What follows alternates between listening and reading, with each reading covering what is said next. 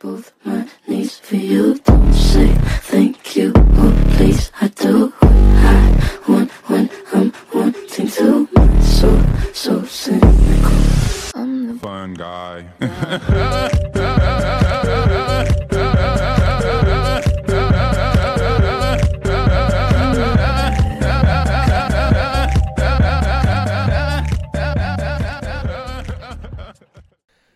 tutti ragazzi e benvenuti a una nuova puntata dopo mesi, quasi secoli di assenza del Fun Guys Podcast, il vostro podcast sui Los Angeles Clippers. Eh, io sono Marco Giavazzi e qui con me per la prima puntata della terza stagione ci sono come sempre Lorenzo Pasquali, ciao Lollo, Ciao Marco. e Matteo Berta, ciao Teo. Ciao a tutti, ospiti di eccezione quest'oggi. ospiti di eccezione come sempre. Ragazzi, eh, noi stiamo registrando il 28 settembre e l'ultima puntata risale a tre mesi fa circa. 26 Eh, maggio. Non so, dicevamo Sì, proprio... anche qualcosina in più. 20 è qualcosa in più. Vi stavo dicendo pochi secondi fa che n- non mi ricordo neanche come si fa sto podcast. Da dove partiamo? Eh, da dove Vabbè, partiamo? tanto siamo dei dilettanti, quindi Esatto. direi che non, perdiamo nulla, nessuna conoscenza intrinseca, quindi possiamo andare allo sbaraglio come al solito. Tu dici che il Comunque- livello era già basso, Lollo, e Sì, quindi... sì, eravamo già messi con le pezze, quindi continuiamo così e se ci apprezzano, ci apprezzano ancora. Però ora prendiamo volta. la scaletta che siamo- abbiamo preparato rigorosamente e la seguiamo punto per punto per eh, questo nuovo inizio di stagione. Che siamo organizzatissimi Vabbè, questa allora, sera. io vi butto lì subito il tema più caldo in assoluto della nostra off-season, dato che non abbiamo cambiato molto. Eh, c'erano un po' voci di corridoio che mh, ci sarebbe stato uno scambio per Marcus Morris, ad esempio, che Nard era un altro che era forte indiziato per ehm, essere appunto mosso durante l'off-season perché comunque c'è un'eccedenza di giocatori forti in questo roster, in questa squadra. Alla fine non se ne è fatto nulla. E l'unico cambio che c'è stato, mm, buttiamolo così, mm, mettiamolo proprio sulla eh, questione di scambio tra giocatori, anche se in realtà è stato un eh, più o meno rinunciare a dare soldi di un certo tipo a uno che è Hartenstein, il centro riserva della passata stagione, per invece quei soldi, più o meno, darli a John Wall, che sarà il playmaker o titolare o di riserva, vedremo, eh, di questa stagione. Per cui mh, non hanno dato quei circa 5 milioni che sarebbero serviti per, eh, diciamo, tenere Hartenstein. Hanno deciso di dare la mid-level, mini mid-level exception a John Wall, appunto, eh, circa quei soldi, 5 milioni. E volevo chiedere eh, cosa ne pensavate. Innanzitutto, ah, voi cosa avreste fatto? Potendo scegliere tra i due, mettiamola così proprio secco, tra Hartenstein e Wall, per questa stagione cosa avreste, cosa avreste scelto? Io personalmente credo avrei scelto. Avrei provato a scommettere su Wall esattamente come hanno fatto i Clippers. Te Marco? Io più che altro sono rimasto interessato ehm, da quello che ha detto Tyron Lu durante il Media Day che si è tenuto ieri, se non sbaglio, Ieri. comunque sì, ieri, con il 27 e fondamentalmente ehm, io non ho sentito tutte le sue dichiarazioni, ma ho letto un paio di cose che sono state riportate. E fondamentalmente ehm, conseguenza anche di questa scelta estiva e forse anche causa è l'idea di giocare soprattutto quando ci saranno ehm, Kawhi eh, e, e Paul Giorgio in campo insieme l'idea è quella di giocare ehm, con un quintetto piccolo. Eh, quindi non tenere Zubaz per troppi minuti in campo al di là poi delle rotazioni del quintetto titolare però l'idea è di non tenere troppo in campo Zubaz insieme a a Kawhi e George. Almeno questo è quello che ha detto Tyron Lu yesterday. Eh, sì, sì, buonanotte. Questa è, è- è- questo so- è- è il mio vivere in Inghilterra, ragazzi. Eh, ormai, ormai, Calato giù. ormai questo è, la mia, è, il mio vivere a Londra. Ehm, però avete capito il, tu- il- il punto.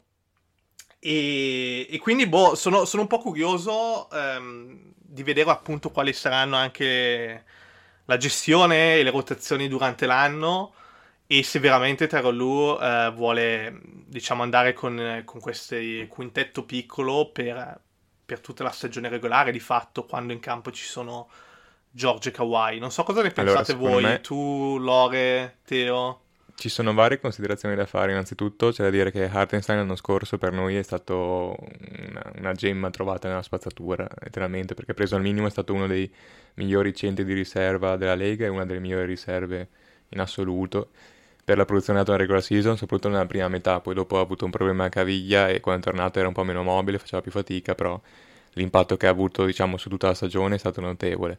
Per cui diciamo che mh, non l'hanno lasciato andare via a cuore leggero, secondo me però è anche vero che mm, nei momenti decisivi lo avevi già visto l'anno scorso in partite che rispetto a quello che sperano di, eh, di affrontare quest'anno i Clippers valevano poco, però erano già diverse la regular season, cioè le partite di play-in, già lì Hartenstein ha giocato poco e nulla. Eh, già contro Minnesota aveva fatto dei falli stupidi perché era arrivato in ritardo nelle rotazioni in aiuto al ferro e cose di questo tipo le paghi, quindi secondo me hanno ragionato sul fatto che quest'anno eh, soprattutto appunto nelle partite di post-season, avrebbe giocato forse boh, 0 minuti, perché già gioca 15 minuti Zubaz a volte, dipende dal matchup, però già gioca poco lui, che è il centro titolare e comunque è prima nelle rotazioni. E, invece appunto come diceva anche Matte, Wall ti offre qualcosa che se va bene eh, non ti offre nessun altro a roster, perché un play così esplosivo che arriva al ferro ti può iniziare quel gioco di pentra e scarica su cui appunto predica Tailu, predica l'attacco di Tailu, eh, è qualcosa che veramente non c'era, perché Reggie ti offre un altro tipo di, di gioco in guardia, che Nard, Man, Powell, sono tutti giocatori un po' diversi. Uno come Wall non ce l'hai, quindi se va bene va molto bene. Ovvio che se va male ehm, hai un po' perso quei 5 milioni, li hai un po' sprecati, hai sprecato Hartenstein, però hai tante guardie che sai già eh, di poter inserire come plug and play, come appunto Man, Kenard, eccetera, che non, è, non sei totalmente scoperto, anche se va male l'esperimento Wall. È stata una scommessa che puoi permetterti di perdere per il semplice fatto che perdi Artenstein, che è un ottimo giocatore, è stato un ottimo giocatore, ma sai esattamente che cosa aspettarti da lui, sa- sai che cosa aspettarti la prossima stagione da lui e quindi puoi scendere a patti con il fatto di perderlo. Dovrai giocare magari più minuti con un quintetto piccolo eh, per non eh, ammazzare Zubac con 40 minuti a partita, chiaramente. Però eh, te lo puoi permettere, mentre avere un giocatore come Wall che se va bene è una scommessa più che per la regular season per un eventuale playoff è più importante per una squadra come i Clippers, perché, secondo me, anche perché per vincere in NBA, come sempre, ci vuole, la, ci vuole fortuna e quindi bisogna anche cercare di fare queste scommesse e cercare di vincerle queste scommesse. Io però vi chiedo, ragazzi, eh, allora, premesso che sicuramente eh, Wall ehm, ha delle caratteristiche che al roster mancavano in questo momento, nel senso che tu Lore prima parlavi di Reggie per esempio, ma ehm, a livello di eh, trattamento di palla, ehm, Wall, Wall, è sicuramente di una categoria superiore e se l'idea è sempre quella di eh, risparmiare il più possibile durante la regular season, i vari Paul George, i vari Kawhi che torna da, da, una, da, da un anno e mezzo fuori di fatto e considerando che Powell anche lui ti gioca, um, può giocare tranquillamente um, lontano dalla palla, insomma è una scelta che ha molto senso. La mia domanda per voi però è, è vero che Tyron Lu è sempre andato con i quintetti piccoli um, o comunque molto dinamici, sia regular season e maggi- a maggior ragione anche al playoff, no? proprio per questioni di, di rotazioni difensive, flessibilità eccetera. Però eh, ed è vero che da qua a febbraio possono succedere un sacco di cose, però in questo momento non vi sembra che siamo un po' troppo monodimensionali, nel senso che abbiamo uno sbilanciamento totale eh, verso appunto questa flessibilità, questa ricerca della flessibilità estrema, ehm, ali esterni, eccetera, e poi nel momento in cui non dico Zubaz dovesse patire un infortunio, ma anche solo ehm, avesse problemi di falli in eh, qualche partita, soprattutto ai playoff, ripeto, lì poi a quel punto sei un po' sei un po' corto se hai bisogno semplicemente di un corpo di 2,5, 2,10 da mettere eh, proprio per questioni fisiche in, in campo. Che cosa, che cosa, ne pensate? Ripeto, premesso che da qua a febbraio può cambiare di tutto, Morris può benissimo essere scambiato durante la stagione, eccetera. Ah, questo è sicuramente vero e interessante. Ancora io non mi sono deciso perché cambio idea spesso su questa questione qua. Eh, al momento, secondo me, è più preoccupante in vista della regular season. Cioè, se Zubas, che finora è stato veramente un Ironman, cioè non si è mai fatto male, è sempre stato iper duraturo, proprio questa stagione in cui abbiamo un solo centro roster, si fa male e deve saltare, non mm, so, metti due mesi, la sparo anche un po' lunga, è ovvio che sei abbast- molto scoperto, perché comunque il finto titolare, comunque il centrone alla McGee anche che è scarsetto, però lo metti lì, ti fa 20 minuti di ruolo, conosce il ruolo, sa cosa fare, ti serve a quel punto. E, e noi non ce l'abbiamo perché secondo centro è Moses Brown che eh, non è un giocatore NBA o comunque molto molto borderline. Beh, è un lampione. È il rookie che abbiamo scelto quest'anno al draft e non è pronto, per cui realisticamente c'è solo Zubaz. E quindi mi preoccupa per la regular season. E per quanto riguarda invece i playoff, mi preoccupa molto meno, perché è vero che se sei contro Jokic fai fatica a farti 40 minuti di quintetto piccolo e lo soffri. Ed è vero che l'altra squadra che mi fa paura da questo punto di vista, proprio per la stazza, è Milwaukee, e anche lì sarà da vedere anche durante la stagione, magari in quelle due partite come ci accoppiamo con Milwaukee, però sono solo queste due. E soprattutto mi viene da pensare alle partite che ci sono state questa stagione, ma anche l'anno prima, ehm, che quando i Clippers, anche contro Jokic, hanno iniziato a difendere con un quintetto piccolo, ma stanno molto attivi con Batum a fronteggiare e un uomo pronto dietro per il lob, per raddoppiare, eccetera, alla fine hanno difeso molto meglio che col centro tradizionale. Per cui magari soffre un po' di rimbalzo, ma sulla difesa, per quanto riguarda appunto i punti segnati, per contenere in marcatura il centro avversario, magari anche la centro superstar eh, avversaria, secondo me alla fine vanno meglio con il quintetto piccolo, con tutti i difensori super incazzuti come Batum, Covington, George, Leonard, eccetera, piuttosto che il centro di riserva di turno, che magari era anche peggio di Artenstein, ma anche fosse stato a livello di Artenstein, secondo me non offriva quel livello di difesa che magari ti può offrire un super quintetto piccolo, ma che poi è piccolo per dire, perché se metti in campo Covington, Batum, Leonard, George, eccetera, sei un po' meno piccolo degli altri quintetti piccoli se mi, se mi spiego, quindi io la vedo un po' così al momento.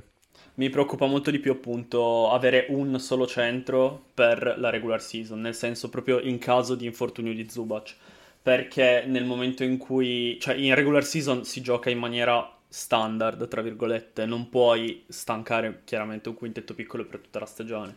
Di conseguenza avere il centro in regular season è fondamentale. Zubac non salta praticamente mai una partita, negli scorsi anni non ne ha ragazzi lo state, lo state sì, dicendo troppe volte però ragazzi eh, perché cioè, eh. non, arriviamo, non arriva neanche alla prima alla, alla opening night si Zubac fa, out si for the season. durante il training camp. Esatto Chiaro, chiaramente però eh, devi anche cioè, i Clippers devono sperare appunto che lui resista fisicamente a tutta la stagione e certo. portarsi avanti lui come centro, unico centro durante tutta la stagione con un lampione come riserva e poi durante i playoff secondo me sarà un non problema appunto contro Jokic sì, può sì, essere sì, un problema però al limite eh, si contatta l'Olimpia Però il centro di riserva classico Melli. non fa nulla contro Jokic, per cui... Si prende Melli per Jokic in, a febbraio. Eh, sì.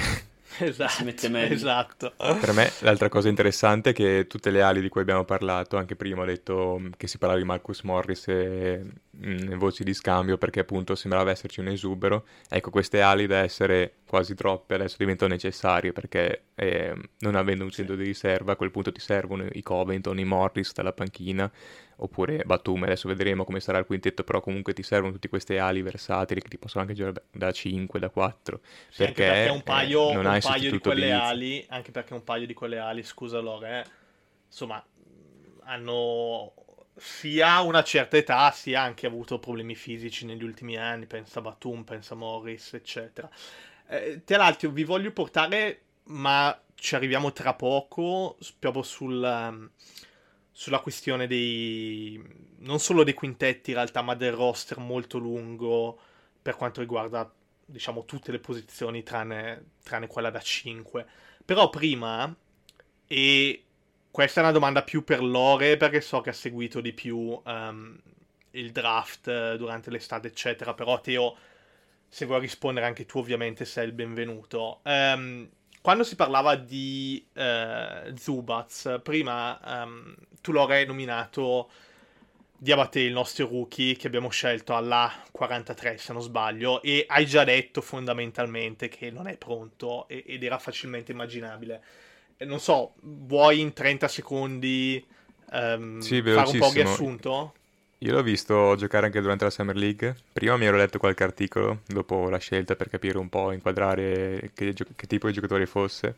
E da quello che avevo capito era appunto questo giocatore super grezzo che al college, adesso non mi ricordo in quale college ha giocato, ma credo tipo Michigan, sì, una Michigan, roba del genere. Michigan, Michigan. Comunque, sì, Michigan, Michigan, Michigan. ok eh, appunto giocatore super grezzo ma con eh, un'energia folle, quindi super eh, lavoratore ma anche in campo grande motor, cioè grande appunto energia, grande stamina, e, un giocatore che si buttava sempre a rimbalzo offensivo, rimbalzo difensivo e ci dava un sacco. L'ho visto giocare durante la Summer League perché ero appunto curioso.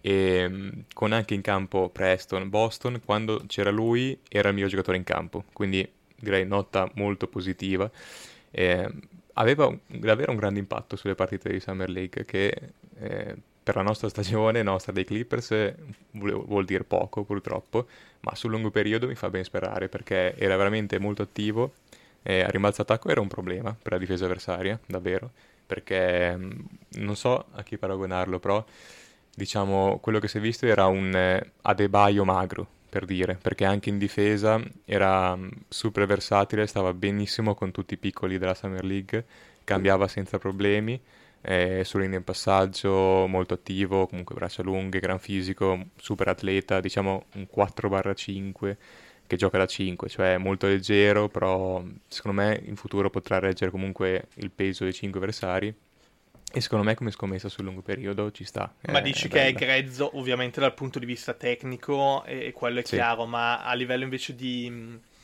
di letture eh, come ti è sembrato? Secondo me è grezzo anche lì, nel senso che... Lì. Difensive, eh, più come... magari. Ah ok, vabbè, allora difensive secondo me non lo so, devo vederlo giocare molto di più per sapertelo dire perché comunque l'ho visto appunto molto molto bene sui cambi, per cui già quello è un plus. È ovvio che magari ha saltato su qualche finta di troppo, ma ha comunque anche credo tipo 19 anni, qualcosa del genere, molto giovane, per cui ci sta un lungo di, con quel fisico, te lo aspetti. In attacco è uno che deve concludere i lob, deve concludere appunto le giocate alla Pippo Inzaghi sotto il canestro eh, a conclusione delle azioni, perché non è che gli fai fare, da quel punto di vista non è un adebaio, cioè non, non può fare la boa per i passaggi e tutto. Però come giocatore molto attivo a me piace. È un giocatore di energia, alla fine è stato preso, è, è stata una scommessa su quello e potrebbe diventare un ottimo difensore. In attacco dovrà fare il compitino probabilmente durante sì, la sì, carriera, esatto. però cioè, potrebbe... Può dominare il balzo offensivo perché sì. è super mobile. Sì, sì, sì, è molto atletico, è super energico, è super... Eh, assolutamente da quel punto di vista lì, assolutamente. Sarà, sarà interessante che... vederlo. Pensa, ultima domanda su Adebayo, eh, su, a su forza di parlare di Adebayo, ragazzi, stasera ve l'ho detto che non, non, non, c'ho più il, il, tocco ormai, sono passati troppi, troppi mesi. Eh, no, su Diabate... Vabbè, abbiamo chiamato Blezzo per un anno Westbrook, direi esatto. che possiamo continuare a chiamare Adebayo. vero, vero anche quello, eh. grazie per l'assist e la difesa qua, Lore. No, l'ultima, l'ultima questione su, su Diabate... Ehm a meno che non abbiate altro da aggiungere. Allora, mi pare di capire che ovviamente a livello di caratteristiche individuali ci voglia un anno, se non magari di più, di um, sì. G-League.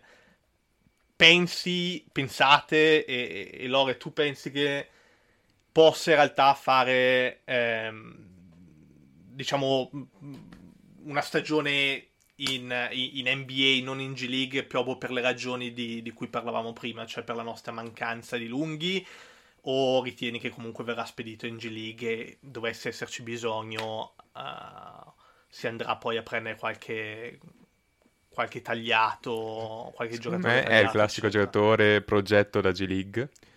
Però è interessante perché adesso i Clippers eh, hanno deciso di non firmare assolutamente un centro veterano di riserva e sul mercato, sulla piazza ce ne sono parecchi, perché anche Whiteside per dire, secondo me è il migliore di quelli rimasti e non è male se è il tuo lungo preso a fine mercato in extremis per coprire una mancanza. Eh, se fosse una squadra costruita su due cap per dire sarebbe stato preso subito. E invece non è così, secondo me ci sono diverse valutazioni da fare. Innanzitutto, questo front office mh, guarda moltissimo alla persona che va a inserire nello spogliatoio, per cui quella potrebbe essere una spiegazione alla mancata firma di Whiteside, perché comunque eh, magari non vogliono inserire un personaggio del genere che si mh, trascina dietro diverse storie a riguardo. E mh, soprattutto in una stagione così delicata e importante, e loro ci fanno molta attenzione, quindi questa potrebbe essere una prima spiegazione, però quella più generale, perché non c'è solo lui libero, ce ne sono parecchi di centri, o comunque lunghi, veterani ancora da firmare, disponibili, e loro sono andati invece con eh, Moses Brown, che è sostanzialmente lo scarto di altre franchigie, cioè è, passa- è passato da eh, Oklahoma che tankava, è andato a Cleveland, a Cleveland giocava poco e nulla, quest'anno Cleveland mh, l'ho spedito via a calcio in sedere e lo hanno firmato i Clippers per essere il secondo centro nominale del roster.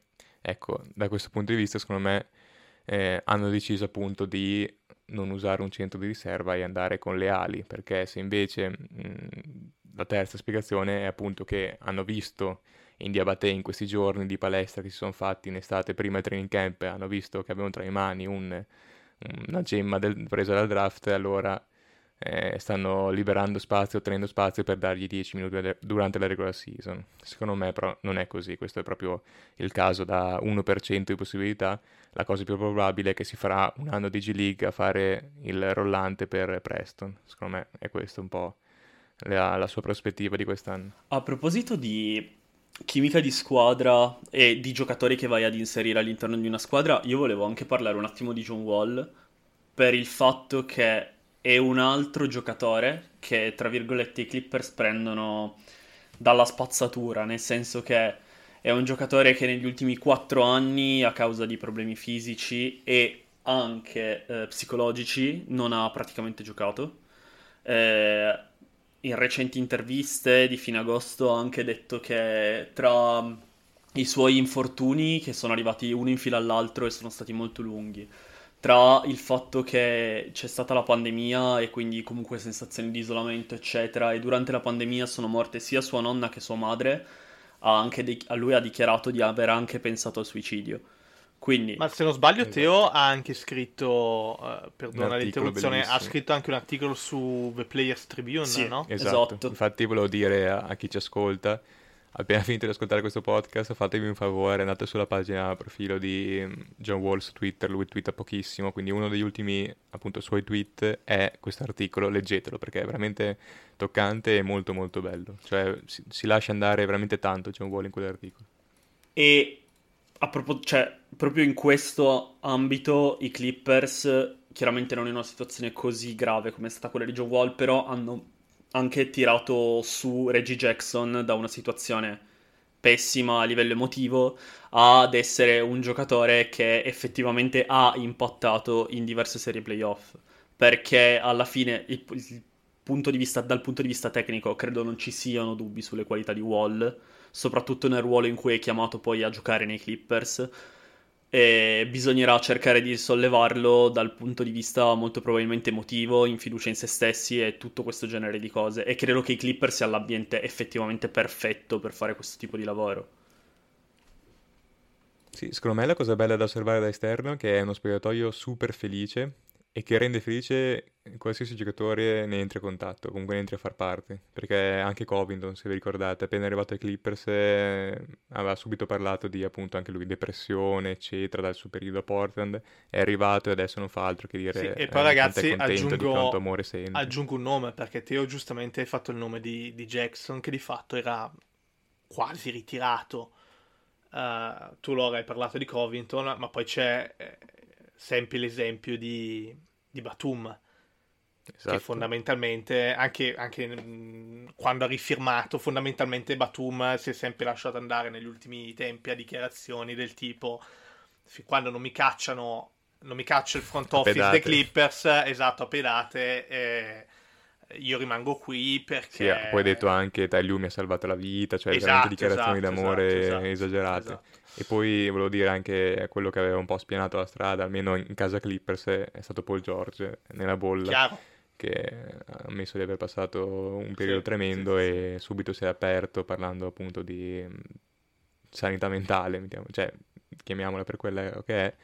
E quindi bene, cioè è stato veramente quando la superstar della squadra è il primo a parlarne così con trasparenza, ottimo che gli altri prendano esempio e seguono. Ma infatti da questo punto di vista, da questo punto di vista credo che i Clippers siano effettivamente una realtà da ammirare nell'ambito dello sport, perché in- negli ultimi anni ci si sta molto più aprendo, una volta si era molto più chiusi, si è partito magari con Kevin Love, che anni fa aveva parlato di problemi di depressione, eh, e così via, nell'ambito NBA almeno. Esatto, lui e De Rozan. Esatto.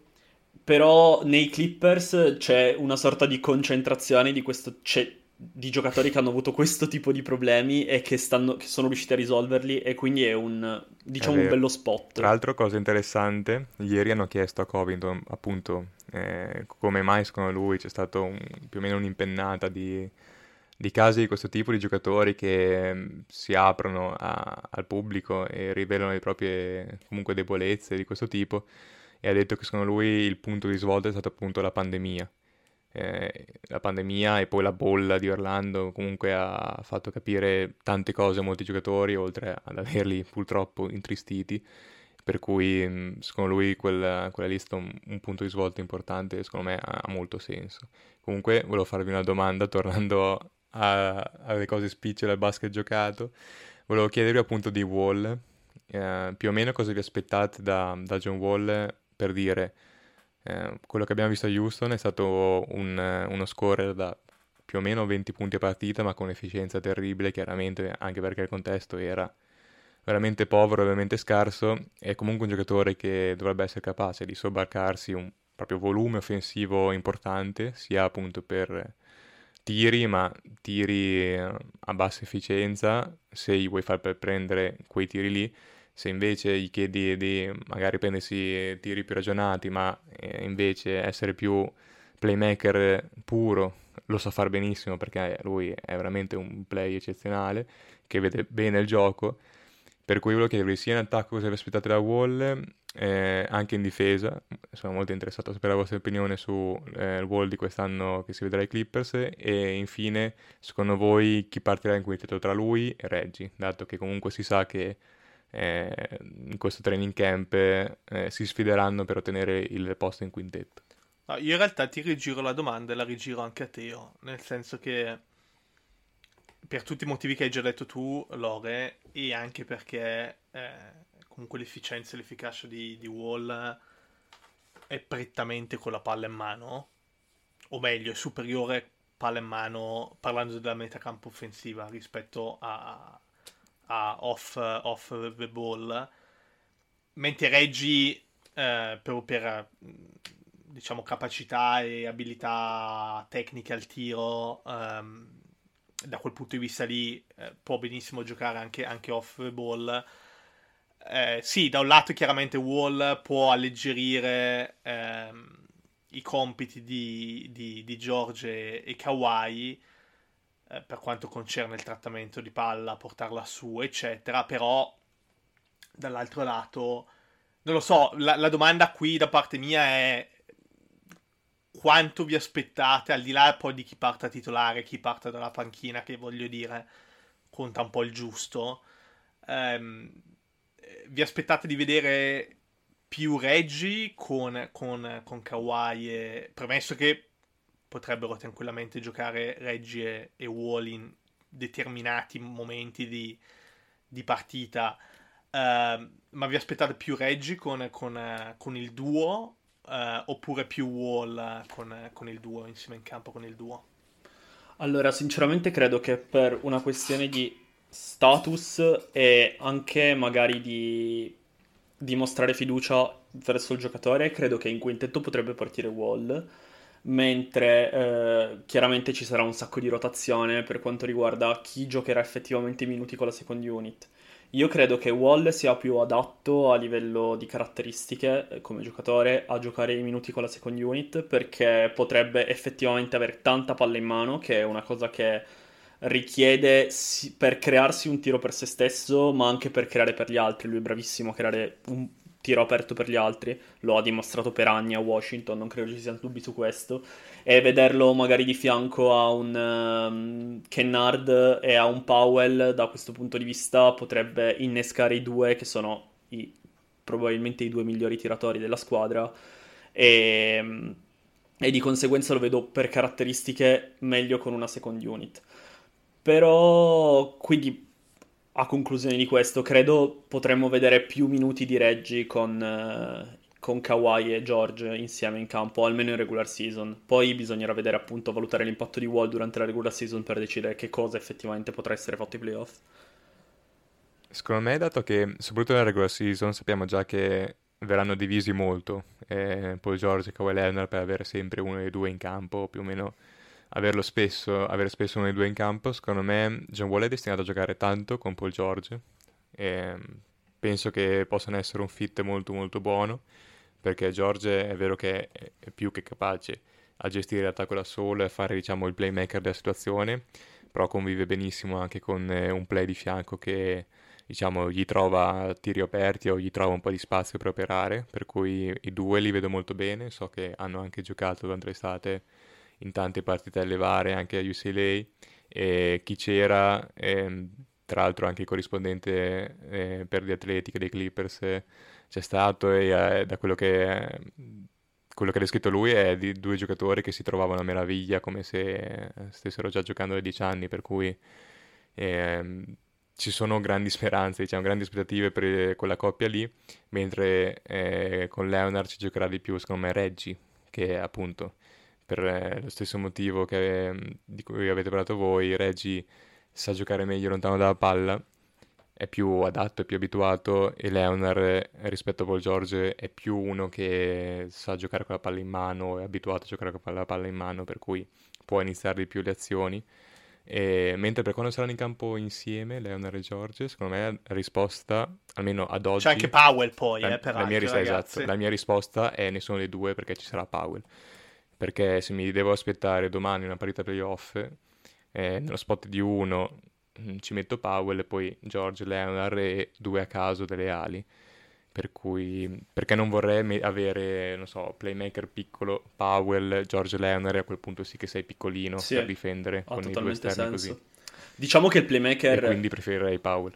Il playmaker in senso molto lato, in realtà ci sarebbe anche Mann che non gioca da playmaker e è, in, è nel sì, calderone delle ali. tutto fare. Esatto, è nel calderone delle ali, come ci sarebbe anche a Mirkoffi. Abbiamo migliaia di ali con caratteristiche Mm-mm.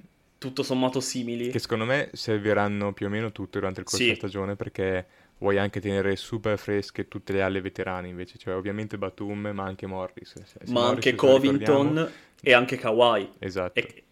Perché sì, sì, ma... Kawhi appunto, torna da un anno di stop. Eh Kawhi torna da, dal crociato. Morris, se vi ricordate, tutte le volte eh, quando Sanno parte da Dio, si fa magari due o tre settimane con delle percentuali strepitose, poi si ferma per il problema al ginocchio, si fa, so, un mese fuori, torna, torna da Dio, poi di nuovo c'ha il ginocchio che si riacutizza il dolore e allora torna fermo, quindi lui è un altro che devi assolutamente eh, risparmiare durante la regular season, per cui secondo me durante la stagione tutti a turno tra Coffee, Kenar, Men avranno spazio e ehm, ne avremo bisogno. Anche perché quello di Morris poi in realtà non è neanche un problema, cioè un infortunio, diciamo, eh, dovuto a... È, è, più proprio un logoramento. Una roba cronica. Esatto, è cronico come... Ma è peggio di Kawhi dal punto, di quel punto di vista, eh, cioè sì, più sì, matematico esatto, che ogni esatto. tot settimane gli torna fuori. E poi anche per, il, per quello che dicevamo prima, anche diciamo profondità, non solo per infortuni eccetera, ma anche poi per per la situazione, per esempio, di, di Zubaz, no? Eh, esatto. Cioè, del, e... o meglio, del sostituto di Zubaz. A proposito di, di, questa cosa qua, della profondità della squadra, volevo chiedervi ad oggi, secondo voi, chi è l'escluso, diciamo, più importante dalla rotazione che comunque eh, c'è la, inizia la season domani e domani, eh, non so, Kennard o Men o chi vogliate voi si fa eh, 48 minuti di panchina. Secondo voi ad oggi chi è? Io quel, credo, quel giocatore. credo che sarà, premesso che poi verrà, verrà, utilizzato in situazioni spot in cui, non so, c'è bisogno di, di tiro o cose simili, credo che sarà Kennard. Perché comunque, sì, perché comunque credo che con uh, Man il, il, l'idea sia eh, quantomeno il ceiling di, di, di, Man sia superiore a quello di Kennard e, e, e, soprattutto le qualità individuali di, di Man si sposano anche meglio quando ha in campo magari Powell, Wall, uh, Leonard, Georgia, rotazione, cioè hai bisogno più di un tuttofare di uno che poi vedremo anche il, il miglioramento per quanto riguarda letture difensive eccetera, però di uno più attivo anche sulla palla e a rimbalzo offensivo, per esempio, rispetto a Kennard, che è sicuramente un buon giocatore, però non ti dà cose diverse rispetto a quello che hai già in campo. A me confonde molto la domanda, appunto, il dubbio vero è tra Mann e Kennard probabilmente, eh, considerando Coffee come dodicesimo in assoluto. Eh, Kennard e Mann sono decimo e undicesimo, e bisognerà capire effettivamente da come inizieranno a giocare i Clippers nella prima parte di stagione e all'inizio della stagione probabilmente credo anch'io di dire Kennard proprio perché Mann è un giocatore molto più versatile. Però Kennard quando è stato chiamato in causa la scorsa stagione ha fatto a mio parere meglio di Mann. Uno ha giocato, ha giocato molto molto bene quindi sì, è una domanda molto, molto complicata. Infatti il problema è che rinunci a quello che l'anno scorso penso sia stato il miglior tiratore per percentuali da 3 della Lega, per cui sono anch'io d'accordo, ad oggi direi Kennard, ma eh, faccio abbastanza fatica. L'altro motivo per cui secondo me ad oggi ci sentiamo tutti dire Kennard è eh, che quest'anno avremo anche Powell sempre sì. probabilmente dalla panchina e Powell è un altro che ti gioca in quel ruolo lì perché anche lui gioca in guardia e ti offre anche lui un 40% da 3 con gli spazi dei Clippers anche abbastanza tranquillo forse, per cui ha molta competizione Kennard per fare quella roba lì. E tra l'altro è chiaro che altro... però lo puoi giocare invece come spot, 10 minuti, lo butti dentro se nessuno segna e gli fai fare un esatto. pick and roll con Kawhi, sì, poi bisogna, vedi che se ti ribalta bisogna anche un attimo vedere con, con Man perché eh, non che l'anno scorso abbia avuto una brutta stagione per carità, però forse sbagliavamo noi dopo i grandissimi playoff del eh, del, de, dell'estate 2021, no? Però tutti noi credo che ci aspettassimo un filo di più da, da Man l'anno scorso. Eh, poi ripeto, è stata una, anche una, una off-season molto particolare, i giocatori hanno avuto, po- non solo Man, ma in generale, hanno avuto molto poco tempo per lavorare, ehm, eccetera. Però bisogna un attimo vedere anche come inizierà poi la stagione di, di, di, di Man. Bisognerà anche vedere se Kennard effettivamente sarà in grado di rubare il posto a Brandon Boston Jr., che dalle projection di Basketball Reference, le projection statistiche, andrà a circa 17 punti di media, quindi non, non sarà facilmente toglibile dal campo. MVP, MVP. Eh, Isa Bucket eh, l'anno prossimo lo dimostrerà, lo dicono i numeri assolutamente. Ragazzi, poi eh, in realtà um, adesso, allora, chiariamo una cosa, uh, adesso ci siamo presi questi tre mesi di, di, pausa, anche perché in realtà non è successo granché, eh, però poi torneremo adesso con, con, la stagione che è iniziata di fatto, è iniziata ieri con il Media Day, torneremo... Uh, tra poco si gioca, eh? E tra esatto, poco si gioca. Direi che ormai quando uscirà questa puntata qua ci sarà già stata la prima partita contro il Maccabi. No, non... ah, forse... eh, sì. eh sì, quel giorno lì uscirà la puntata, lo stesso giorno della partita, venerdì, questo venerdì. Esatto. Non riusciremo a commentare subito la partita con Maccabi, no, ma sicuramente lo faremo. Però comunque puntata. io volevo appunto e... dare un paio di date, perché appunto la stagione, la, pre- la pre-season inizia venerdì con il Maccabi, poi affronteremo Portland e poi la prossima settimana Minnesota e Denver. Ma la cosa interessante di cui volevo un attimo dirvi qualcosa e per fare una, pro- una, proiezione anche per quanto riguarda i quintetti e la possibilità di sperimentare è che durante il primo mese NBA abbiamo un mese molto molto facile. Mm, è vero. Quindi... In generale abbiamo una stagione, finalmente un calendario molto più accessibile rispetto agli altri anni vi dico due cose. Abbiamo due volte Oklahoma, due volte Houston, abbiamo i Jets, abbiamo i Kings, abbiamo due volte i Lakers, se non sbaglio, tutto nel primo mese NBA. I Lakers chiaramente non so mai come considerarli perché sono sempre un punto di domanda gigantesco, nel... non si capisce più niente di quello che fanno nella loro vita. Però eh, ci sono tante partite facili e Lu l'anno scorso ha sperimentato tanto durante l'inizio della stagione quindi anche quest'anno potremo vedere tanti esperimenti per vedere se magari da qualcuno dei giocatori riuscirà a tirare fuori quel qualcosa in più che l'anno scorso è riuscito a tirare fuori da Artenstein. No, sicuramente. Tra l'altro, altra cosa simpatica, così che appunto e anticipo, che mh, una delle primissime partite contro Oklahoma, credo, sarà in back-to-back, per cui preparatevi a tutti gli, gli scandalizzati da Kawhi Leonard che salta già la terza partita di campionato. Avremo Pelicans... Senza sapere che è una partita di back-to-back. Pelicans la domenica nostre... e, Rockets, e Rockets il lunedì comunque preparatevi anche alle nostre lacrime amare, la, le nostre lamentele sui back to back. No, comunque, ragazzi, esatto. Soprattutto so che l'ore sui back to back. no, ma quest'anno non ho niente da dire. Appunto, niente hanno fatto finalmente una schedule quasi normale. Oh. Per cui ringraziamo. Ne, nel primo mese, però, abbiamo tutti back to back praticamente. Perché ne abbiamo tre il primo mese. Solitamente in media sono cinque durante una stagione, mi pare. O sei, qualcosa del genere. Non mi ricordo, avevo letto il numero l'anno no, scorso. Sono, sono tipo 12 durante ah, 12, ok. Comunque... Ti ricordi forse le 5 partite in 7 giorni? Giusto, giusto. Scorso, giusto. Quest'anno non abbiamo nessuna. Quello Perfetto. è veramente un miracolo. Comunque abbiamo tre back hanno, hanno funzionato, Lamentarsi serve qualcosa. Esatto. No, comunque, ehm, tornando a noi, appunto, torneremo più o meno con il, con il, con la nostra, diciamo, appuntamento, direi quindicinale per, per partire, bisettimanale, esatto. E poi ovviamente magari in, in, alcuni momenti della stagione passeremo a, anche a un appuntamento settimanale, sicuramente durante i playoff, ma uh, ce n'è di tempo. Quindi ci sarà occasione per parlare di quintetti, rotazioni, eventuali trade, eccetera, Sopra- soprattutto una volta che vedremo eh, insomma, le prime partite, magari lui sperimentare qualcosa. Prima però di salutarci, vi lascio con, eh, anzi vi chiedo eh, una domanda che non può ma- mai mancare a inizio stagione, cioè, no, o meglio, non tanto i pronostici, eh, però come, diciamo, se dovete, se considerate la, eh, la stagione un successo, ehm, co- co- cosa, cosa dobbiamo fare perché voi consideriate la stagione un successo?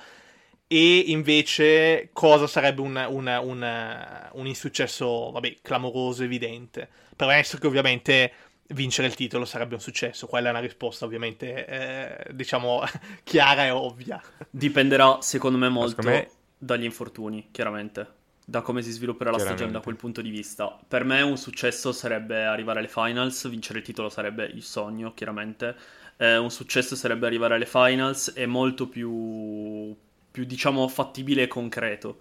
E un insuccesso sarebbe probabilmente uscire male ad un secondo turno oppure qualcosa del genere. Cioè, una cosa, non dico come la stagione della bolla, però comunque un'uscita brutta dai playoff sarebbe un grave insuccesso per un team costruito sì, ad... così profondamente. Adesso secondo me a spanne ci sono due squadre a ovest dello stesso livello dei Clippers, secondo me, Golden State e Denver, e però anche tante altre squadre che secondo me sulla serie possono trovare due partite che tirano la Madonna, eccetera, come è successo poi a Dallas eh, due anni fa contro di noi. Quindi ci sono tante squadre che ti possono buttare fuori anche al primo turno. Questa Ovest è veramente pazzo. In generale, però, di quel livello ce ne sono due, per cui a spanne, secondo me, eh, tutto ciò che è mh, non arrivare in finale di conference è un insuccesso.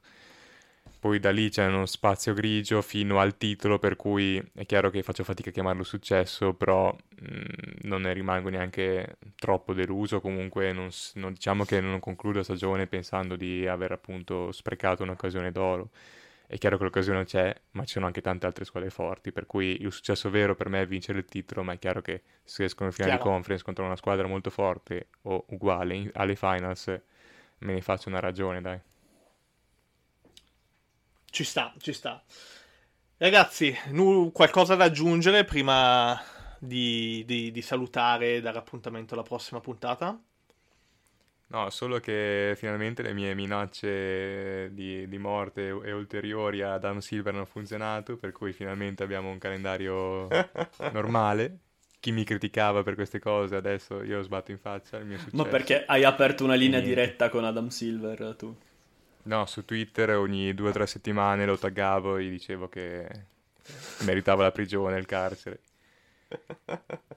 ovviamente, ovviamente. Allora, eh, beh, direi che è arrivato il momento dei saluti. Eh, come sempre, seguiteci sul nostro account Twitter, che mm, insomma non siamo stati particolarmente attivi neanche lì, diciamo la verità, però adesso con, con l'inizio della stagione magari torneremo anche a clippare qualcosa oltre ovviamente a pubblicare eh, le puntate del, del podcast. Eh, vi ricordo di mandarci sempre domande eh, qualora ne aveste.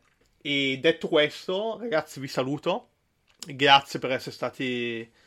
per aver, diciamo, riniziato tutti insieme questa, questa terza stagione. Quindi grazie, grazie Lore, grazie Teo. Grazie a te. Grazie a te, grazie a chi ci ha ascoltato e ci ascolterà. Esatto, grazie a tutte e tre le persone. Esatto, bravo, bravo, bravo. Vi, vi, vi, apprezziamo tutti, uno a uno. Comunque, um, un saluto a tutti e ci sentiamo fra un paio di settimane, direi. Ciao a tutti. Ciao, Ciao ragazzi. Both my knees for you, don't say thank you, oh please, I do what I want when I'm wanting to, so, so cynical. I'm the fun guy.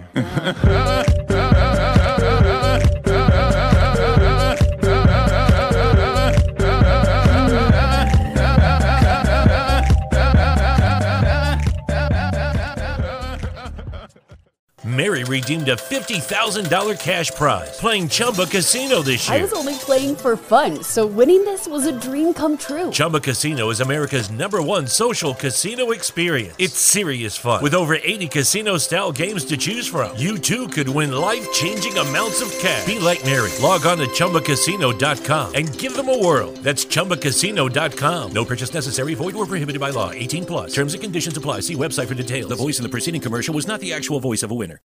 It's fun to go twice as hard as everyone else this time of year. That's why Duncan doesn't stop at just one signature holiday latte. So, they made two, both handcrafted with rich espresso and topped with whipped cream. The holiday classic Peppermint Mocha features notes of mocha and cooling peppermint, while the toasted white chocolate is complete with creamy white chocolate flavor and cinnamon sugar dustings. They'll help you show the holidays a thing or two.